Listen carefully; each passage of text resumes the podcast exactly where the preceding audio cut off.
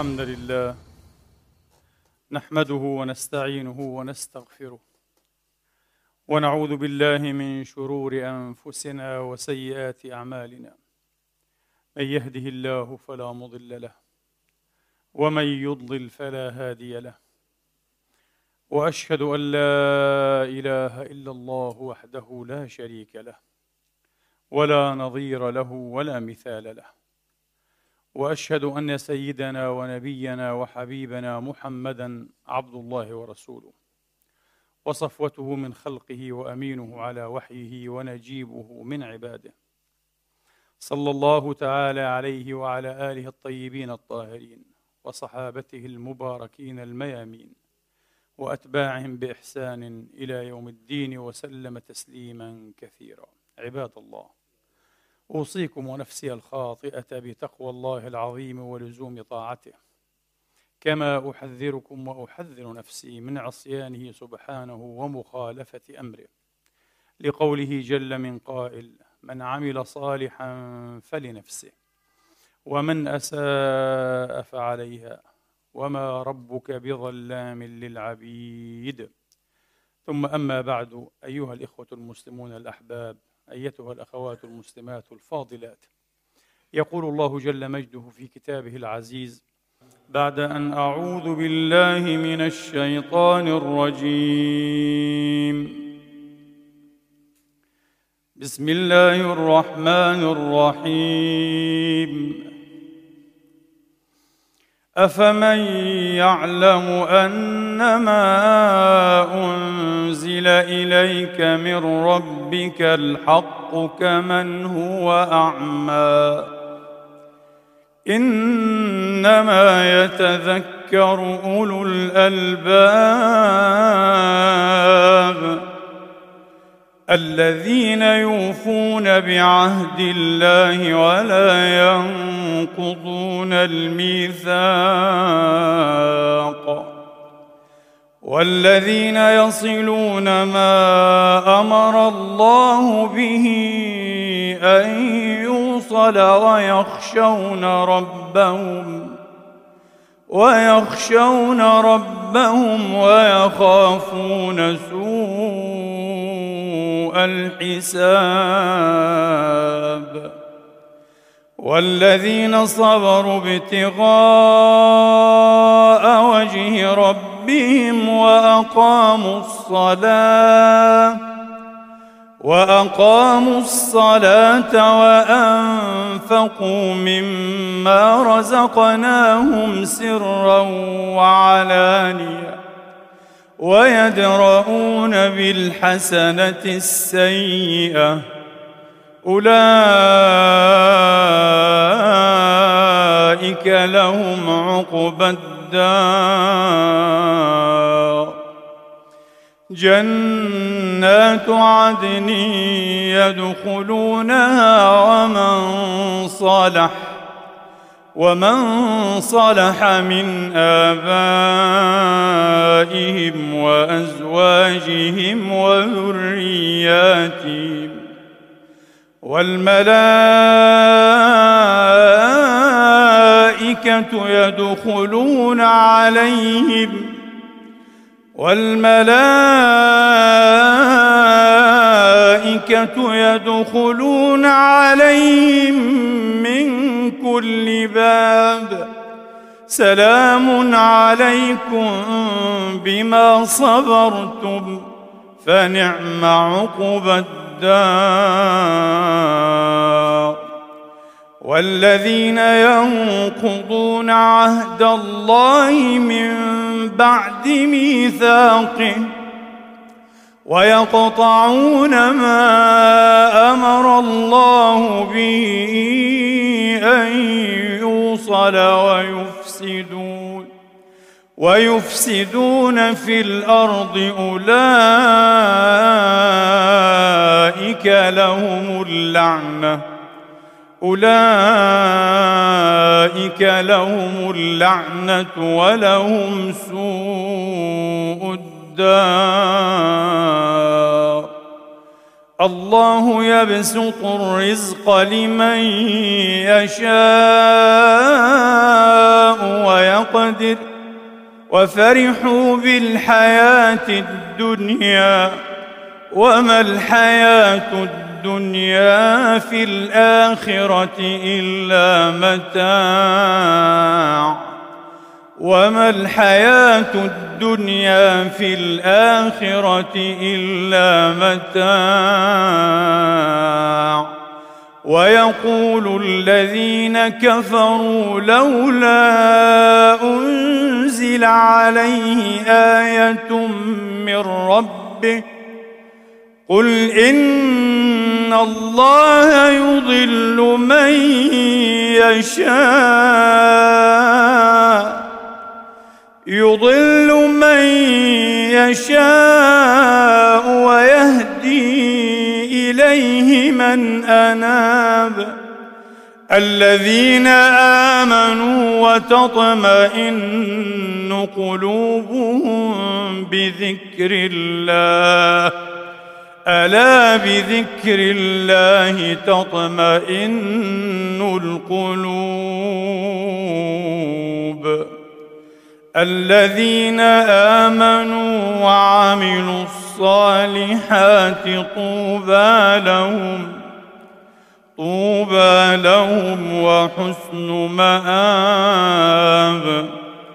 الذين آمنوا وتطمئن قلوبهم بذكر الله ألا بذكر الله تطمئن القلوب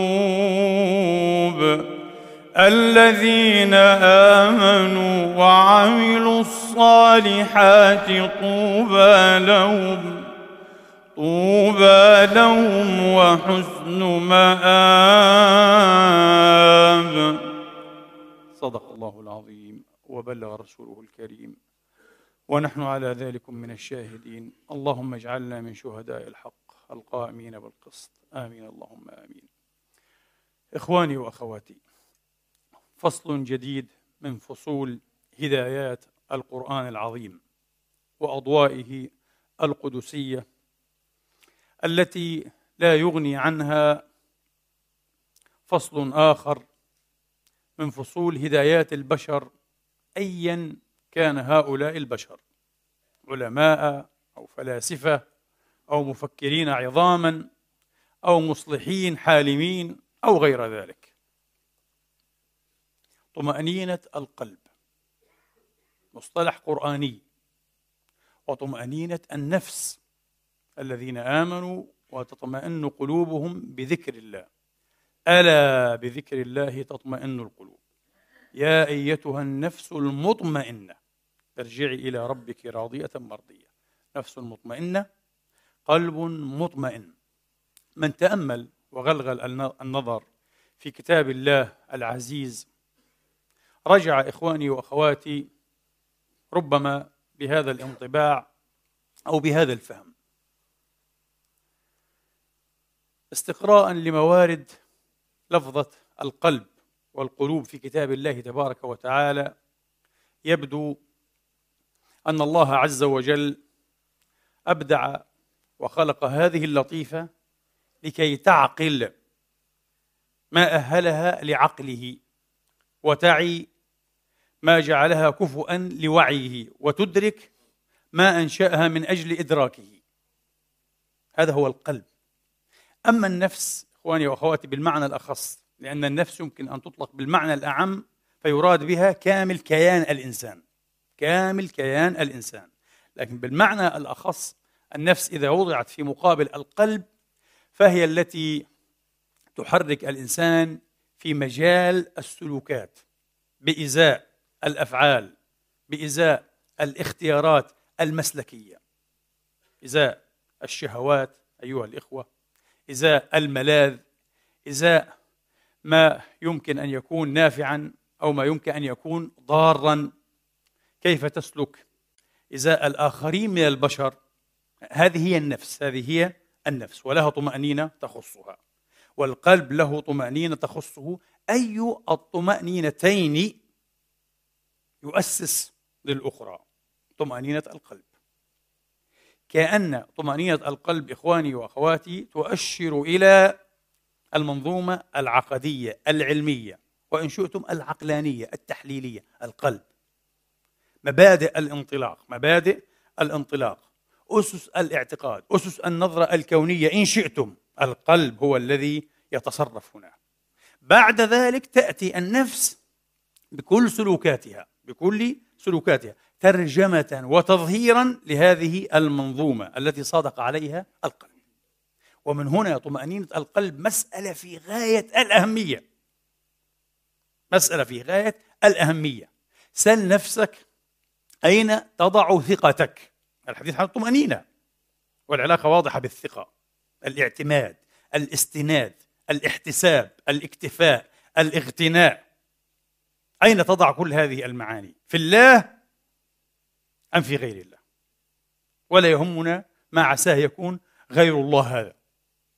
الدنيا المال السلطة التنفذ الجاه القبيلة العشيرة الدولة النظام السياسي النظام الاجتماعي قدراتك الذاتية كفاءاتك الشخصية لا يهمنا. كل هذا غير الله. كل هذا من الأغيار. إن الذين لا يرجون لقاءنا ورضوا بالحياة الدنيا واطمأنوا بها. طمأنينة. هو ثقته بالحياة الدنيا بشهاداته برصيده في البنك آه، بمحسوبياته بعلاقاته مع المتنفذين مع الكبار مع الأقوياء واطمأنوا بها. هذا نوع طمأنينة. هذا نوع طمأنينة. وبالحري هو يختلف عن الطمأنينة بالله وبذكر الله. اختلاف ما بين التراب ورب الأرباب.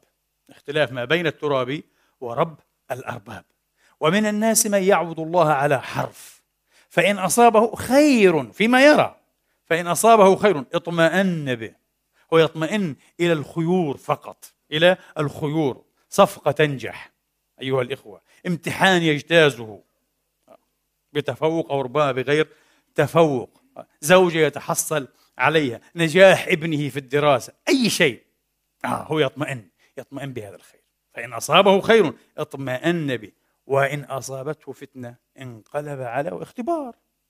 الله لم يقل شر إن أصابه شر. كأن الله يقول لك أنا لا لا أسلط ولا أرسل الشرور على عباد الله على عبادي يعني أبدا. إما أن أرسل سحائب الرحمات والخيرات عليهم وإما أن أرسل ما يرونه غير ذلك على سبيل الابتلاء والفتنة اختبار.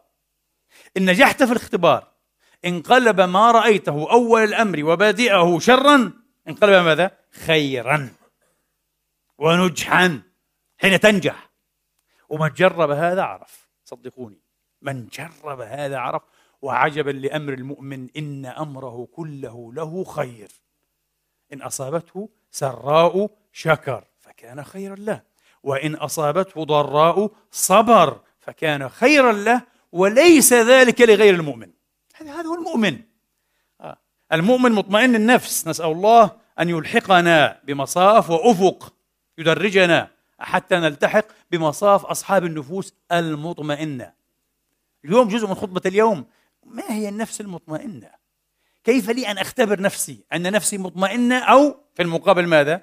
مضطربة مضطربة مرتابة. الصدق طمأنينة والكذب ريبة. إن كنت صادقا في تديني. حصل لي؟ الطمأنينة. إن كنت كاذبا في التدين. تدين ظاهري كاذب. والله يعلم أنه كاذب. حصل لي ماذا؟ الارتياب الدائم. في كل شيء. مرتاب مقلق مضطرب. لأن التدين كذب. تديني كذب. صلاتي كذب. عبادتي كذب. هذه المظاهر الطقوسية كذب. الله يعلم أنها كذب. هي تورث الريبة. مش الريبة في وجود الله. لا لا لا. الريبة فيما عدا هذا. وربما والعياذ بالله بريد حتى إيه الكفر والعياذ بالله. وكأي من المتدين. رأينا أنه في لحظة اختبار انقلب وحار ماذا؟ كافرا والعياذ بالله ملحدا على كل حال إذا طمأنينة القلب تؤسس لطمأنينة النفس محال محال أن يتمتع الإنسان ويحظى بنفس مطمئنة ما لم يحظى من قبل بقلب مطمئن قلب مطمئن بماذا؟ بذكر الله ذكر الله هل هو ذكر الله باللسان؟ يمكن هذا أضعف الوجوه في تفسير الآية أضعف الوجوه. ذكر الله هو القرآن وإنه لذكر لك ولقومك وجه قوي في تفسير الآية. الذي أرتاح إليه وأطمئن إليه أن ذكر الله هنا هو ضد على ماذا؟ نسيان الله. ليس الذكر باللسان.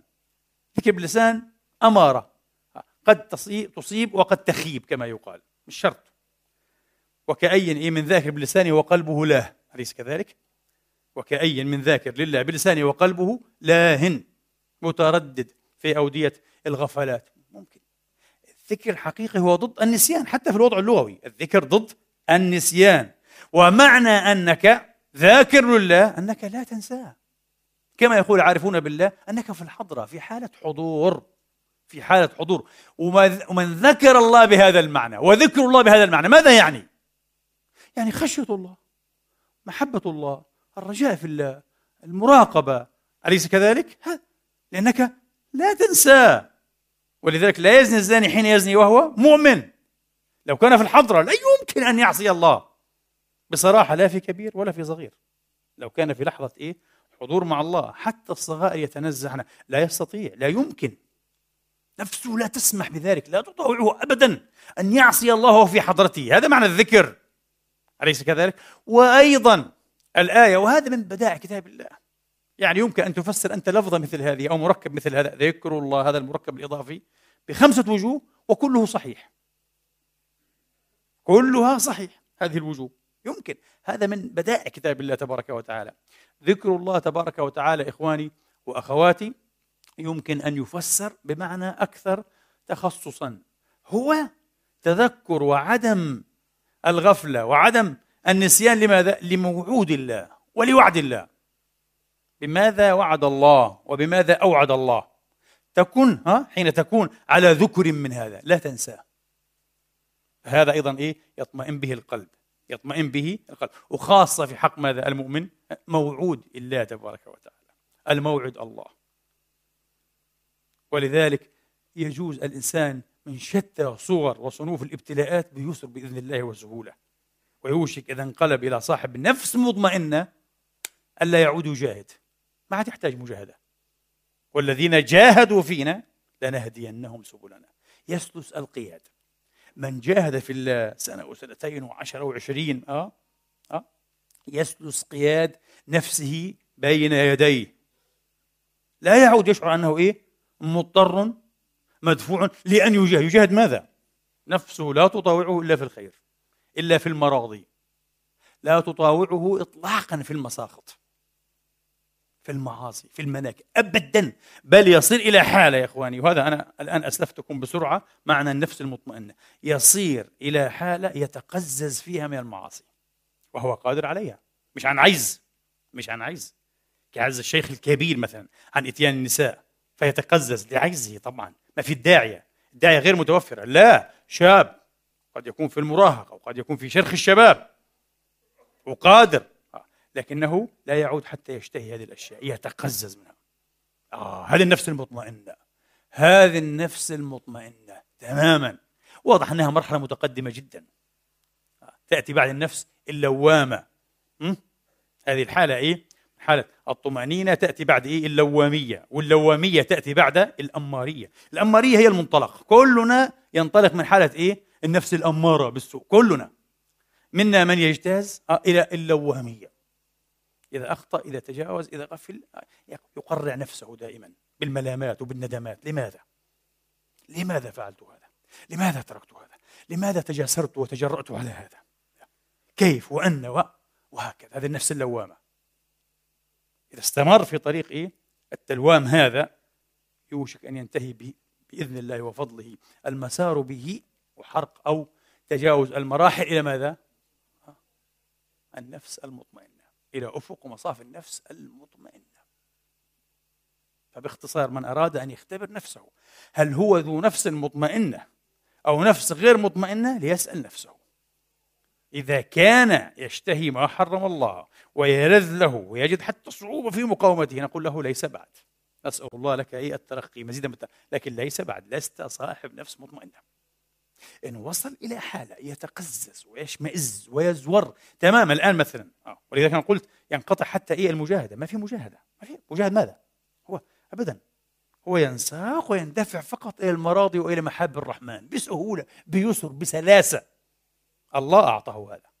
والنبي أشار إلى هذا المعنى اللطيف بقوله في حق العبد الصالح اللهم اجعلنا ذلكم. العبد الصالح أو على صفته ونعته الذي اجتاز المراحل ونجح في تجاوز الفتن التي عرضت على قلبه كعرض الحصير عودا عودا أو عودا عودا يصير صاحب قلب أبيض مثل الصفا. لا تضره فتنة ما دامت السماوات والأرض. وهذا يعني صاحب النفس المطمئنة.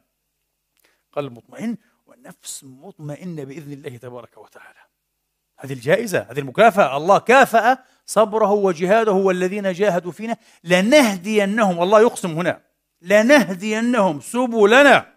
وإن الله لمع المحسنين. شوف التأكيدات. لمع المحسنين. هذا هو الإحسان. مجاهدة النفس المستمرة. صعبة على فكرة. مجاهدة النفس صعبة جدا جدا. ولكي تجاهد نفسك جهادا مستمرا عليك أن تخضع بيداء الوعي بالنفس. هذه مسألة في غاية الغموض والصعوبة والعواصة بيداء الوعي بالنفس. أن تحلل بواعثك دوافعك. قصودك نواياك. أن تظل دائما واقفا على بوابة النفس متهما لها. في صغير الأمر وكبيره وفي خيره قبل شره. شر واضح أنه الخير. يحكى عن أحد العارفين أو أحد الصالحين من أصحاب المجاهدات والرياضات. أن نفسه دعته يوما إلى الغزو.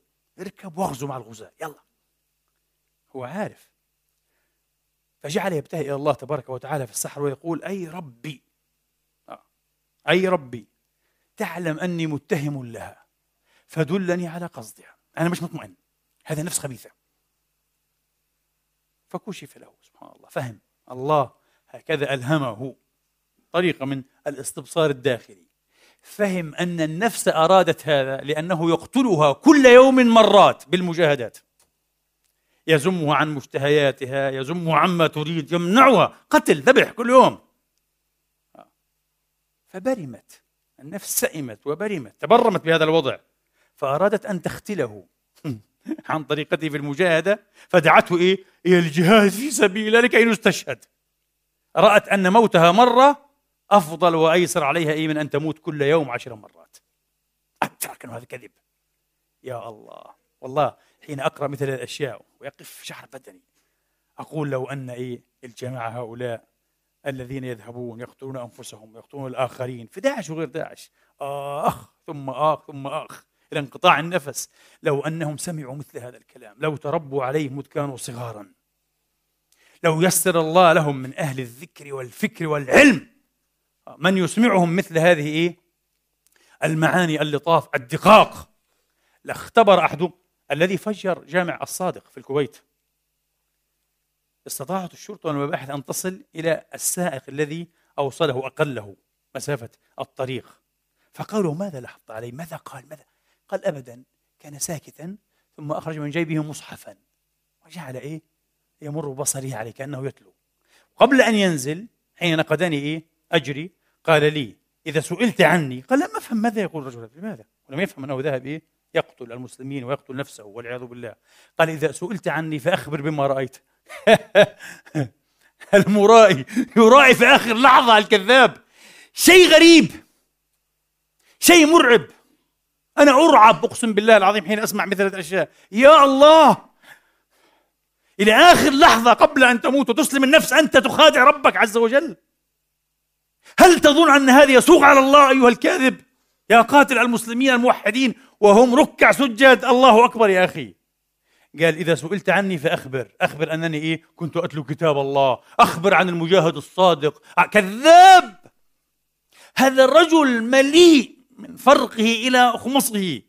كذبا ورياء ونفاقا وعما وجهلا بالنفس. ما في عنده أيها الإخوة إيه؟ قيد أنملة قيد قلام الظفر من الوعي بالنفس لكي يتهم نفسه. هذا مستعد على فكرة. مش مستعد أن يتهم العالمين مستعد أن يقتل العالمين. قتل الركع السجد وهم يصلون دخل معهم. المخادع يصلي ثم فجر نفسه. عشرات ذهبوا آه، ذهبوا ضحية. هذا الجنون أيها الإخوة وهذا العمى.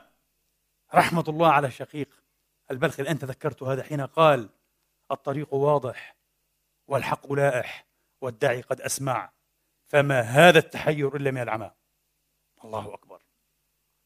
الطريق واضح والحق لائح والداعي والداعي قد أسمع فما هذا التحير إلا من العمى. في عمى مش عمى الأبصار فإنها لا تعمى الأبصار. ولكن تعمى القلوب التي في الصدور.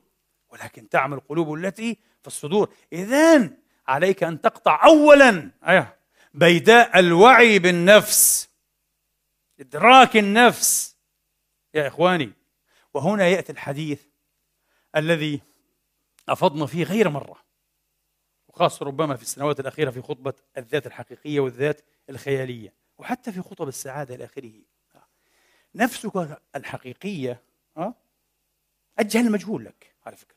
ومن هنا من عرف نفسه وعرف ربه. ليس بالسهل أن تعرف نفسك إطلاقا. نسأل الله ألا نكون ممن قال فيهم وبدا لهم من الله ما لم يكونوا يحتسبون. أن يفجع أحدنا في نفسه يوم القيامة. ينادى عليه أيها الكذاب فلان ابن فلان. مصيبة. لا سمح الله ولا قدر. مصيبة. وهو عايش وميت يفكر نفسه من الصالحين ومن العارفين. فينادى يوم القيامة الكذاب المرائي المنافق. فلان ابن فلان. وسيبدو له من الله ما لم يكن في حسبانه. ليه؟ لأنه لم يكن ممن يبحث أه؟ عن نفسه. ابحث عن نفسك. فتش في نفسك. نفسك الحقيقية. مركومة. تحت ركام. تحت طبقات من النفوس المصطنعة. النفوس الزائفة. النفوس الخيالية. المصنوعة من أجل المجتمع من أجل المصلحة من أجل المنفعة من أجل المثابة من أجل الحيثية من أجل من أجل أشياء كثيرة. وقلنا مرة وأنا استفدت هذا على فكرة من آخرين من غير المسلمين ذكروا هذا؟ وجدت هذا. طبعا العارفون بالله يمارسون هذا بدقة وأعمق من هذا بكثير. لابد أن تدق اسفينا بين الذات المركومة تحت في أسفل الطبقات. غير ظاهرة لك لا تعرف عنها شيئا تقريبا وهي ذاتك الحقيقية. التي إن عرفتها عرفت ربك ووصلت إلى الله. إن لم تعرفها أنت تائه أنت ضائع يا مسكين مثل هذا. حدث الناس عني راح انتحر. قال مجاهد. مجاهد إيش؟ مجرم كبير هذا. منتحر خسيس. مخادع غش. لكن لا يسوق خداعه وغشه على رب العالمين. لا إله إلا الله. الذي يعلم السر وأخفى. ها؟ ما هو أخفى من السر؟ تعرفون ما هو؟ دوافع النفس الحقيقية المغفول عنها المعمي عنها وعن ملاحظتها ومراقبتها. دق اسفينا بين الذات الحقيقية المجهولة لك كل مجهولية. وبين طبقات النفس إيه؟ الزائفة البسودو هذه ها؟ دق الإسفين. كيف أدق الإسفين طيب؟ إن دققت الإسفين يمكن أن تبدأ إيه يعني؟ آه تظهر لك تلوح لك بعض ملامح هذه النفس المطمورة المسكينة. المدساة. المدساة. وليس المزكاة. إيش تزكيها؟ آه. ليست في المشهد ليست على المسرح أصلا هي. مستبعدة تماما. دق الإسفين. كيف أدق الإسفين؟ قالوا حاول أن تجعل فاصلة. فاصلة حقيقية. فاصلة حقيقية. بينك وبين هذه الشخصيات الزائفة. كيف أفعل هذا؟ عاملها على أنها الشخص الثالث. الضمير الثالث. هو. وعلى فكرة نحن نفعل هذا دون أن نفطن له. ولكي أبسط إخواني وأخواتي نحن مأمورون بأن نكون رقباء على أنفسنا. أن نراقب أنفسنا. السؤال من يراقب من؟ أنا أفهم تماما وأتقبل. أنني أراقبك وأنت ترقبني. طبيعي. في في فاصلة. بس لكي أراقب نفسي كيف يكون المراقب هو المرقوب؟ يعني المراقب. كيف؟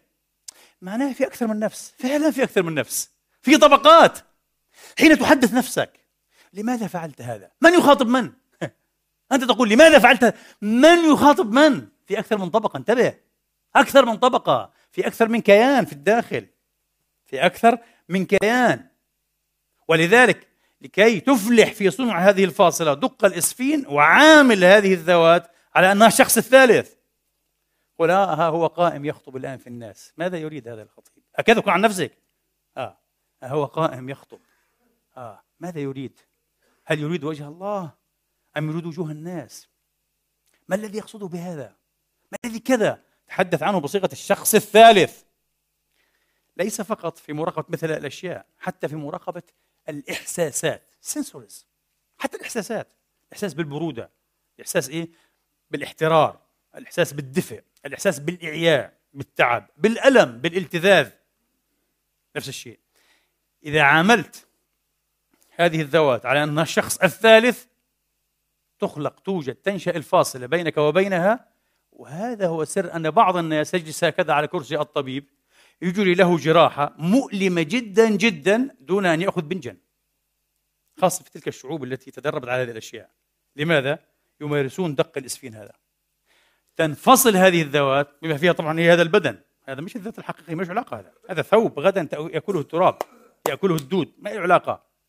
ويصبح الألم أجنبيا عنه أو منه. خاصة لمن أمعن في هذه الطريقة في هذا التكنيك أه؟ لمن أمعن. يصبح أجنبيا. هو لا يتألم. الذات الحقيقية لا تتألم. لكن يقول مسكين يتألم هذا البدن. يتألم فلان. مسكين هو. آه. لكن غدا سيصير حاله أحسن. لا بأس. عليه أن يصبر قليلا. عجيب. مسكين فرحان هو بالنجاح. فرحان بالإطراء ومديح الناس له. فرحان إيه بالوظيفة الجديدة. فرحان بس مسكي فرحان. عما قليل يزول كل هذا عنه أو يزول هو عنه. فرحان بالسلطة. فرحان. كل بالشخص الثالث. دائما. دق الإسفين عشان تصل للشخص الحقيقي. إخواني وأخواتي سورين كيركيجور أبو الفلسفة الوجودية المؤمنة في فترة من فترات حياته كما أخبر عن نفسه في كتابه الذي سماه المرض حتى الموت sickness unto death. المرض إلى درجة الموت sickness unto death.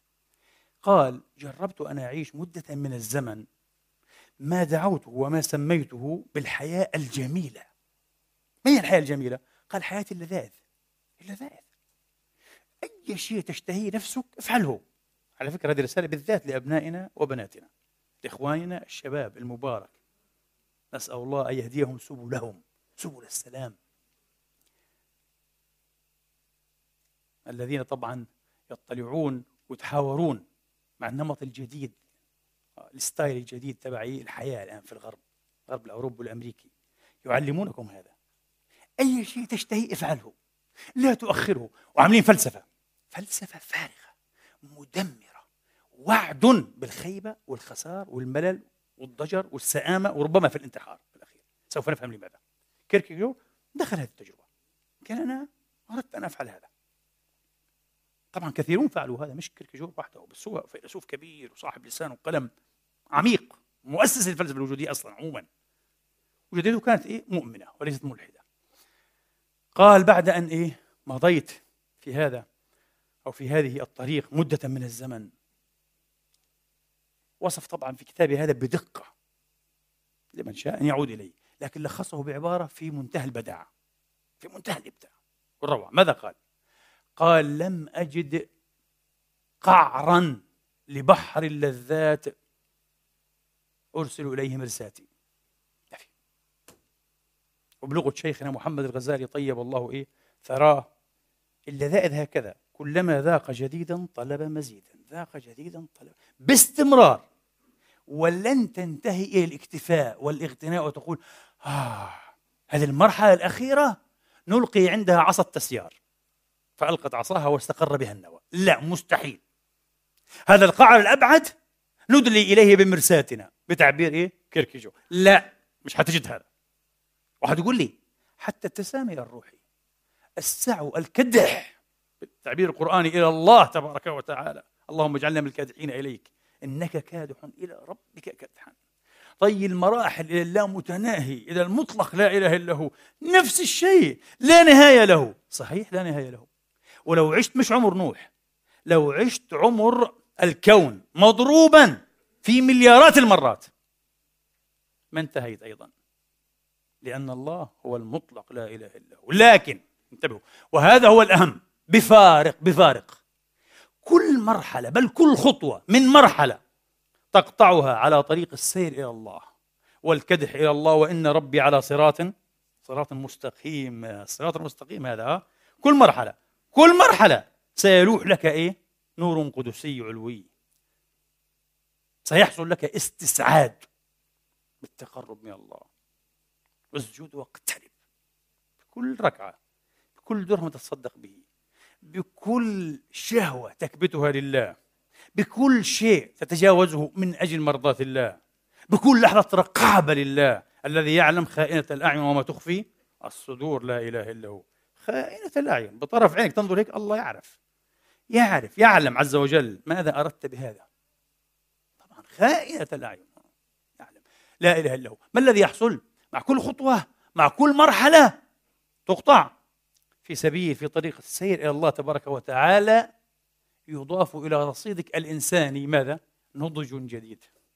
وعي جديد. تكامل integration تكامل. تك... شخصية.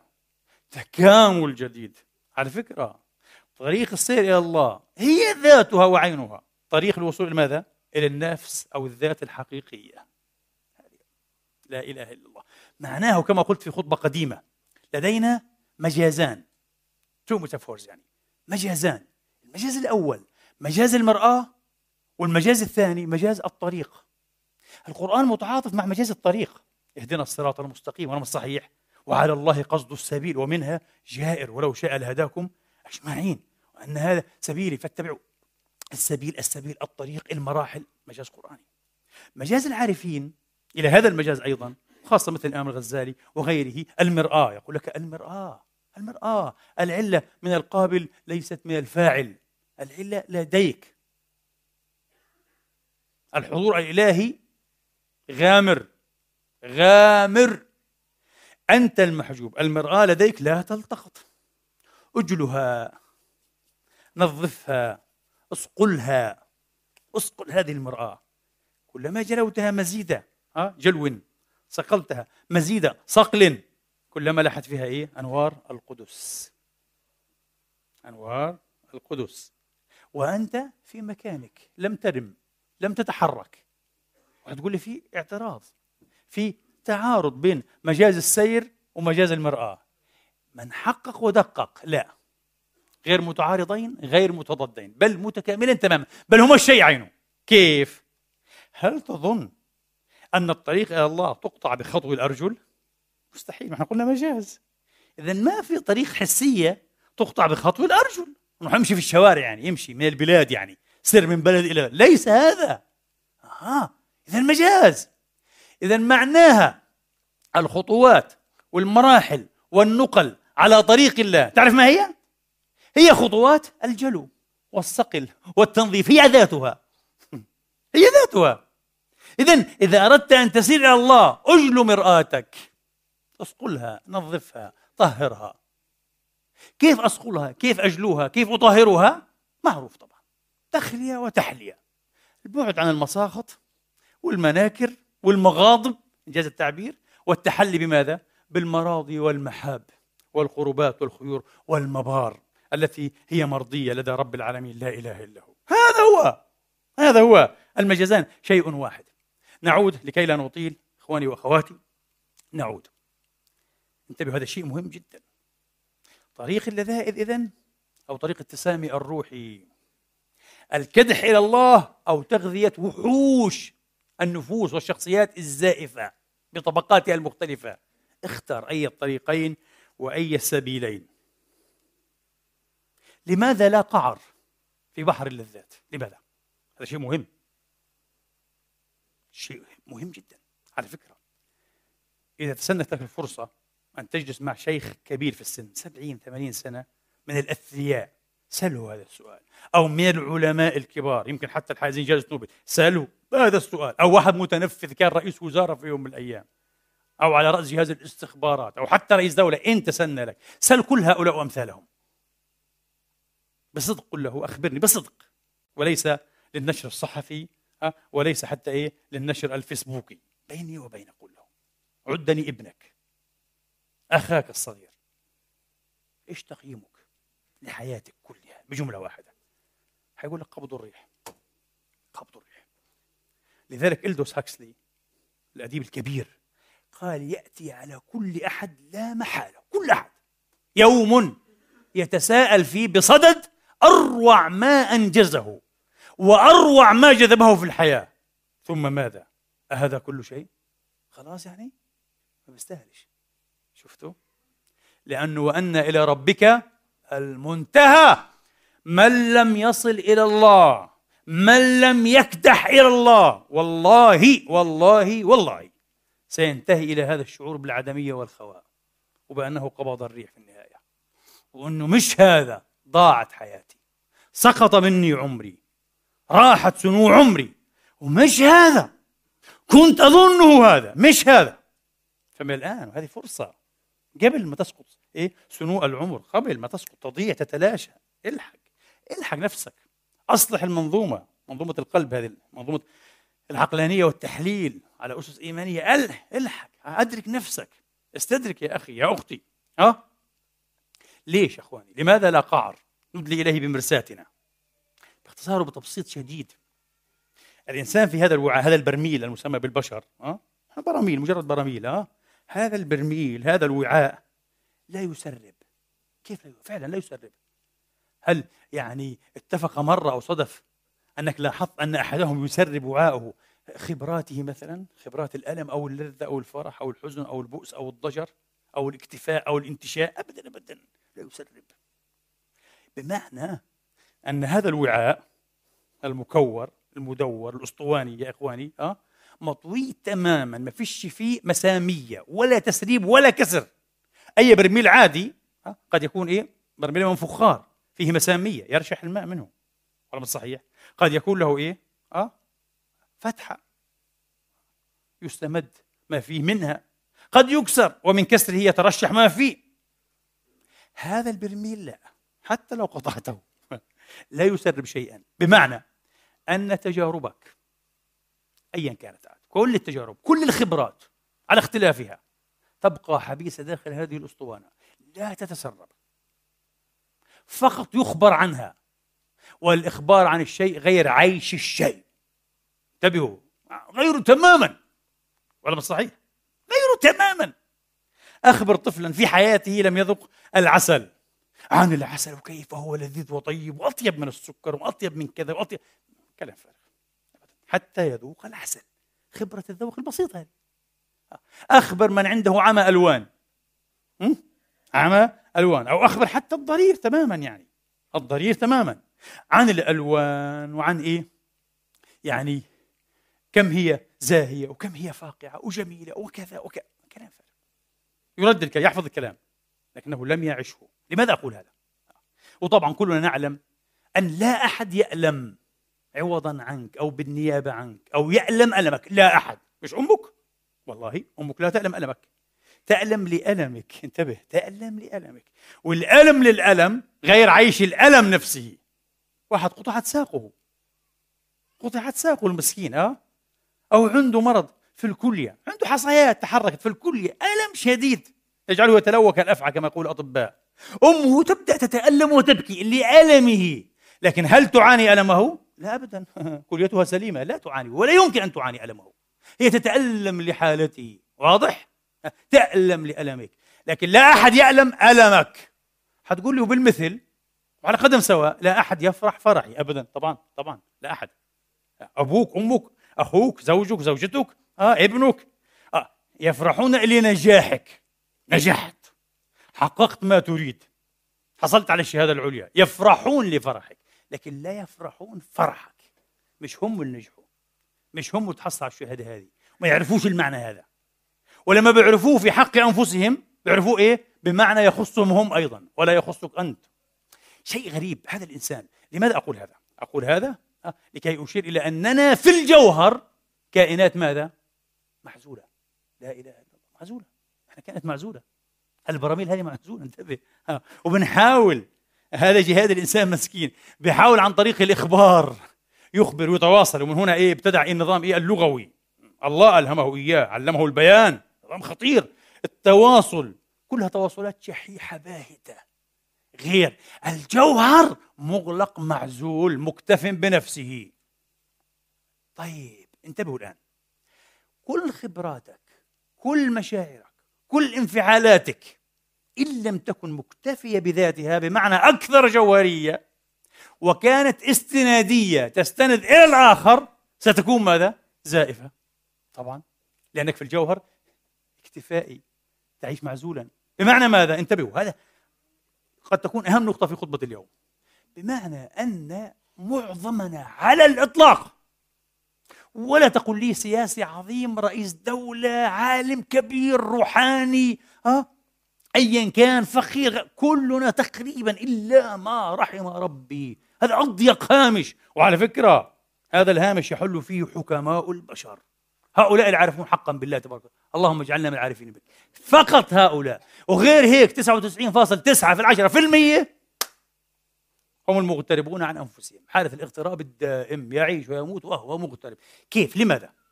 لأنهم يا إخواني يعيشون ب ومن أجل ولأجل مشاعر استنادية. تستند على الآخرين باستمرار وتستمد من الآخرين. مشاعر الاحترام مشاعر الخوف مني الهيبة تهيبي الطاعة الإطراء المديح الإعجاب الاحتياج صح؟ كل هذه مشاعر. تفرضها ماذا؟ تفرضها السلطة والمال والقوة والعلم والوجاهة والتميز والكفاءة والموهبة كلها تفرض هذه الأشياء. على تفاوت طبعا. على إيه؟ تفاوت. وطبعا قدروا أن لو زال عن هذا الإنسان المهيب الممدوح المحبوب المحتاج إليه ال ال إلى آخره كل هذه. لو زال عنه لو زال عنه سبب تميزه. من وجاهة من سلطة من مال من علم من جمال من أي شيء. ماذا يكون موقف هؤلاء؟ معظمهم على الإطلاق سيشمتون به. صح؟ أبدا. بعضهم قد يزدري قد يحتقره. وهذه الدنيا على فكرة. من لم يعرف هذا لم يعرف الدنيا. ممكن الشباب ما يعرفوش هذا. كبار زينب بيعرفوا هذا تماما. أه؟ وكما قال إمامنا أبو عبد الله الشافعي رضوان الله عليه. إذا أقبلت الدنيا على أحد أعارته محاسن غيره. كلها عارية هي. وإذا أدبرت عنه سلبته محاسن نفسه. وتعال جاهد فهم الناس أنا عندي. عندك أنت أهبل أنت أهبل. بس أنا إمبارح كنت مستودع الحكمة عشانك غني. تفكرنا إحنا يعني معجبين بعقلك وحكمتك وكلامك عشانك غني. القضية كانت على الجيب الفلوس فلوسك. أنت اليوم فقير بتشحذ منها أنت لا شيء أنت أحمق. كل ما أقوله كل ما تقوله حماقة لا يعنينا لم نطلبه يوما. هذه الحياة وهذه الناس. ومع ذلك نحن نفعل هذا. نستند على الآخرين. ونطلب السلطة والعلم والتنفذ وإلى آخره فقط من أجل ماذا؟ أن يهابنا أو يحبنا أو يرجونا أو يطرينا ويمدحنا أو أو الآخرون. معناها مش حالة اكتفاء ذاتي مش حالة اغتناء ذاتي مش شيء ذاتي شيء مستعار. وبالحري لا يذهب معنا إلى إيه؟ إلى حفرتنا إلى قبرنا. ما هذا الفقر؟ ما هذا الفقر والإجداب؟ فقر جديب مريع مخيف يعيشه الناس. وعلى فكرة انتبهوا. آه. هذه الأشياء كلها التي ذكرتها من مال من شهرة من تميز من كفاءة من من من آخره آه كلها أشياء مشتركة أو أشياء انحصارية. انحصارية. تخيلوا معي لو كان الناس كلهم وبالقدر نفسه أغنياء ماذا تكون النتيجة؟ لا أحد يبقى غنيا ولا واحد غني. وسيزول معنى الغنى أصلا. إيش معنى الغنى يعني؟ ومعنى الثراء. إنه ثري وفقراء. عنده وما عندوش هيك بصير. لو الكل عنده وبالقدر نفسه بصير ما فيش حدا عنده. فهمتوا؟ يزول. طبعا معروف هذا. يزول. لو الكل موهوب الموهبة ذاتها نأخذ مثلا في الرياضيات. بالقدر نفسه ما بصير واحد موهوب. ابدا. لا يغدو أحد موهوبا. لازم واحد موهوب وواحد محروم. فتظهر مزية ماذا؟ الموهوب. السلطة. لو الكل عنده سلطة وبنفس القدر يغيب يزول يذوب معنى ماذا؟ السلطة ما بصير في سلطة وهذا طبعا مستحيل وبعد ذلك متناقض ذاتيا لأن السلطة على الآخر تقتضي أن يكون إيه؟ يعني إيه؟ متسلط ومتسلط عليه يعني أو مسلوط عليه كمان شايف؟ طيب فكون هذه الأشياء انحصارية يا إخواني يجعلها ماذا؟ تنافسية وكونها تنافسية يستلزم بطريقة أو بمعنى أو بآخر أنها ماذا؟ صراعية وعلى فكرة هذول الناس الحكام الكبار وأصحاب الثروات وأصحاب العلم وأصحاب الفضيلة وأصحاب الحيثية الاجتماعية وشيوخ القبائل كل هؤلاء الناس وأصحاب المواهب الفذة والعبقريات النادرة المفتقدة كل هؤلاء على الإطلاق إخواني وأخواتي يعيشون حالة صراعية دائمة ما رأيكم؟ حالة صراعية والله العظيم لا يرجوها حكيم لنفسه صراعية من أجل ماذا؟ من أجل استدامة الوضع. لكي يبقى هكذا. لكي تبقى إيه؟ محبوبيتي. ها؟ تبقى هيبتي. الرجاء في التوجه إلي الاحتياج إلي مدحي إطرائي. يريد هذا. وهذه مشاعر ازدواجية. قدر ما تعطي طمأنينة شحيحة تعطي ماذا؟ قلقا وريبة. لماذا؟ لأنها قد تزول في أي لحظة. قد تزول حيثيتي يزول مالي يزول سلطاني. هل نذكركم بحسني مبارك المسكين هي كم سنة في السجن؟ حتى لو كان مكرم وأعطوه أكل وشرب بس في السجن يعني في السجن. هل نذكركم بتشاوسسكو ضرب الرصاص في رأسه. موسوليني علق. بهتلر منتحرا. يوليوس قيصر. لماذا يا بروتوس؟ نابليون في سانت هيلانا. أباطرة العالم. إيش النهاية؟ البشعة الحقيرة. هؤلاء يعيشون حالة صراعية مخيفة. مخيفة تستهلك قدرة الإنسان. تمنعه أصلا. أن يسعى السعي الروح الحقيقي للاستسعاد والتكامل بمعرفة الله والكدح إلى الله أن له هذا المسكين. لذلك سأختم الآن بقصة جميلة عمرها يومان أو ثلاث أيام من أروع ما يكون. وشوف ها هذه هي الحكمة فعلا. قبل ثلاث أيام بالضبط الرابع والعشرين من أكتوبر أه هذا العام الجاري في أواخره 2017 دار وينرز للمزادات. دار مشهور جدا هذا آه، في القدس. اسمها وينرز دار وينرز للمزادات. أعلنت هذا. أعلنت هذا. أعلنت ماذا؟ نحكي القصة في الأول. نعمل خطف خلفي. 1922 العالم الفذ الكبير ألبرت أينشتاين وكان قبلها بقليل في أواخر 21 أعلن أنه إيه؟ فاز بجائزة نوبل. ينطلق إلى طوكيو. باليابان. ينزل في إحدى الغرف وينهمك مباشرة في كتابة إيه؟ بعض أفكاره تجي أفكار عبقرة هذولا. حتى لا تضيع. على أوراق. ويوقع باسمه. يأتي الخادم العامل هناك يحمل أمتعته. يضعها إيه؟ في مكانها من غرفته. يفتش أينشتاين في جيوبه للأسف لم يجد إيه؟ فئات صغيرة لكي يعطيها إيش؟ كإكرامية. تب يعني. ما عندوش. فقال له إنسان كريم كريم النفس قال له لحظة أعطاه ورقة. كتب عليها جملة هو ها وكتب ألبرت أينشتاين بخطه. قال خذ هذه وأنصحك احتفظ بها. ربما يأتي يوم من الأيام تكون قيمتها أكثر من قيمة regular tip يعني كرامية عادية. احتفظ بها. الرجل ما كذبش خبر أخذها احتفظ بها. هذا اليوم الذي أشار إليه أينشتاين جاء 24 10 2017 يوم الثلاثاء الماضي. في دار الفائزين وينرز آه للمزادات بالقدس أعلن من طرف أحد أبناء إخوة هذا الرجل. أخ له ها ابن من أبناء أخي من أبناء أخي. قال أنا عندي ورقة بخط ألبرت أينشتاين ومكتوب مكتوب فيها حكمة جملة كذا جملة واحدة. أيوة. قال نحطها في المزاد. بدأ المزاد ب 2000 دولار. بعد 25 دقيقة فقط أغلق المزاد ب 1.3 مليون دولار. بمليون و300 ألف دولار. ورقة عليها جملة واحدة بخط ألبرت أينشتاين. أشهر علماء القرن العشرين. واحد من أشهر 500 عالم في تاريخ البشرية. هذا ثابت طبعا. إيش كتب فيها أينشتاين؟ وطبعا الصحف على طريقتها في الإثارة والعنونة الصحفية أه؟ النظرية إيه؟ الجديدة لأينشتاين في السعادة وبدو أينشتاين ليس فقط له نظرية النسبية الخاصة والعامة عنده نظريات أخرى مهمة جدا آه من ضمنها نظريته في السعادة هو نظرية الحاجة هي حكمة دقيقة وصحيحة آه ربما تلخص إيه شطرا كبيرا من خطبة اليوم كتب فيها ألبرت أينشتاين حياة هادئة ومتواضعة. A calm and modest life. تجذب قدرا من السعادة أكبر. Brings more happiness. than إيش أكثر من ماذا؟ من السعي. pursuit يعني. آه. of success combined with السعي إلى إيه النجاح المترافق. المصحوب بماذا؟ constant. آه. Restlessness.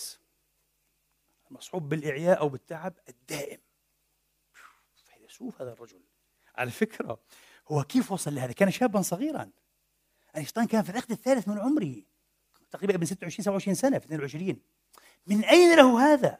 من أين له هذا؟ من حياته لذلك استدعوا بعض كبار علماء وعالمات النفس قالوا حللوا لنا إيش القصة هذه؟ كيف هذا الشاب؟ الشاب صغير من وين؟ الأفكار هذه وعالم فيزياء هو physicist هو فقالوا من حياته أينشتاين حياته كانت هكذا أينشتاين ارتاح في حياته. عاش بهدوء. ما كان عنده تنافس وصراع. ابدا ابدا. ما كان عنده هدف. اصير عالم كبير وفظيع وآخذ. ما كان عنده. بالعكس تكلم متاخرا. وكتب متاخرا وخشي عليه أهله أن يكون متخلفا عقليا. تخيلوا؟ آه. على كل حال مرة أخرى حياة متواضعة وهادئة. تجذب قدرا من السعادة أكبر من ماذا؟ من السعي إلى النجاح المصحوب بالتعب المستمر. هنا سأختم عاد بكلمة. ألا يمكن أن نسعى إلى النجاح والإضافة؟ نثر الحياة نطيب الحياة نكرم هذه الحياة الإنسانية نثري ونخصب المشوار الإنساني دون أن نكون في تعب مستمر. ممكن بفلسفة خطبة اليوم وبشرط واحد لا بديل عنه أن تجعل الثقة المطلقة والتوجه المطلق والطمأنينة التامة بماذا؟ بذكر الله بالله الذي لا يزول ولا يغيب وهو حاضر ابدا. وكما نقول دائما أنت بتستند على الحيط هذا؟ شو الحيط هذا؟ الرئيس. رئيس الاستخبارات الملياردير صاحبك أبوك رئيس القبيلة علمك شهادتك صحتك قوتك. آه؟ بتصبح الصباح هذا الحيط بكون زال تكون انت انتهيت. بس من جعل ثقته بالله وألا بذكر الله تطمئن القلوب ابدا. هو استند إلى ما لا يغيب بإذن الله تبارك وتعالى ويمكن أن ينجز كغيره وأكثر من غيره وهو في قمة ماذا؟ السعادة والسكينة والراحة. أقول قولي هذا وأستغفر الله لي ولكم فاستغفروه.